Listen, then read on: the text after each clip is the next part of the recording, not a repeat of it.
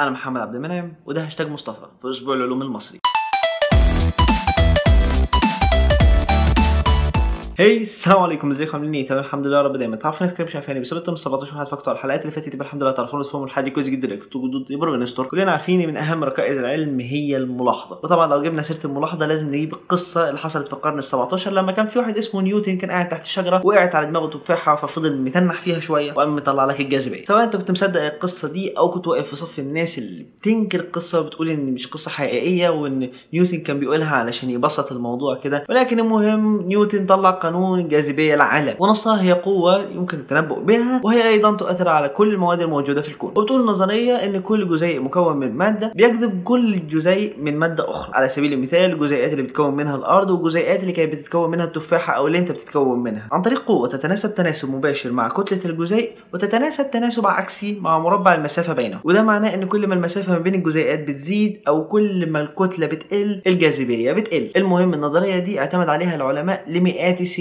لكن في القرن العشرين جاء اينشتاين وضرب مفك في النظرية وطلع نظرية بديلة للنظرية اللي كان بيقولها نيوتن. وقدم حاجة اسمها نظرية النسبية العامة ودي مخالفة تماما لكل اللي كان بيقوله نيوتن. أينشتاين كان رافض خالص الكلام اللي كان بيقوله نيوتن على إن الجاذبية هي قوة ما بين كتلتين وكان مقتنع على إن الجاذبية هي التشوه في حاجة اسمها ال space وال time الزمكان أو البعد الرابع. بالاعتماد على الكلام اللي كان بيقوله نيوتن المفروض إن القمر هيخبط في كوكب الأرض بسبب الجاذبية زي ما التفاحة نزلت على كوكب الأرض بسبب الجاذبية. لكن أينشتاين فسر عدم اصطدام القمر بكوكب الأرض عن طريق نظريته في الزمكان. فببساطة لو قلنا إن شبكة الزمكان هي إيدي فكوكب الأرض كتلة محطوطة في إيدي فتانت إيدي فعملت انحناء في الزمكان. هنا مثلا كوكب الأرض وفي انحناء بسيط بسبب الكتلة. كل ما هتزيد الكتلة كل ما هيزيد الانحناء الانحناء لحد ما تبقى أضيق كده مثلا.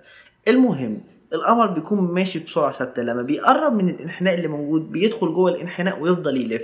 وطبعا كل ما السرعة تقل كل ما هيقرب من كوكب الأرض. فاللي بيحدد قرب وبعد القمر عن كوكب الأرض هي سرعة القمر وكتلة الأرض. وده برضه اللي بيخلي الأرض تلف حوالين الشمس بمدار ثابت نسبيا. فالشمس ليها كتلة بتضغط على الزمكان والأرض قريبة من الشمس فبتمشي بسرعة ثابتة حوالين المجرى اللي تم تحديده. بسبب النسبية ما بين سرعة الأرض وكتلة الشمس على الزمكان. الغرض من كلامي إن أينشتاين قدر يطلع نظرية يكسر بيها النظرية بتاعت نيوتن اللي الناس اعتمدت عليها لمئات السنين. وإحنا دلوقتي بنعتمد على نظرية أينشتاين وشكلنا هنعتمد عليها لمئات السنين لحد ما يجي شخص تاني يغير في نظرية النسبية ويطلع نظرية جديدة. وممكن الشخص ده يكون أنت. عادي بس فكر. ايها ال 17 واحد خشوا على هاشتاج مصطفى واكتبوا إيه النظرية اللي أنت شايف إنك ممكن تكسرها وتطلع نظرية غيرها. محدش كان يتوقع إن حد يقدر يهزم نيوتن لكن أينشتاين عملها. كمان الناس اللي على الفيسبوك تعمل mention لأصحابها في الكومنتات ويعملوا like لصفحة أسبوع العلوم المصري. وما تنسوش ال subscribe وال share كان معاكم محمد منعم في هاشتاج مصطفى من أسبوع العلوم المصري. سلام.